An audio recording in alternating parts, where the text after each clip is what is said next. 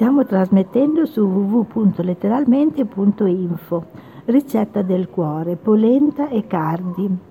500 g di cardi, il succo di un limone, sale, 2 spicchi d'aglio, olio extravergine d'oliva, 250 g di farina di mais fine, 100 g di farina di mais grossa.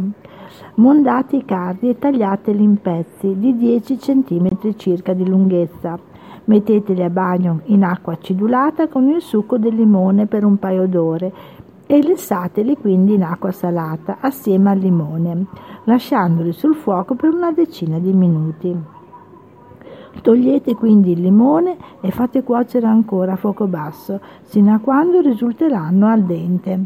Scolate con cura, tagliate i cardi a fettine diagonali di un paio di centimetri circa e fateli saltare con l'aglio in un tegame nel quale avrete versato un poco d'olio extravergine d'oliva.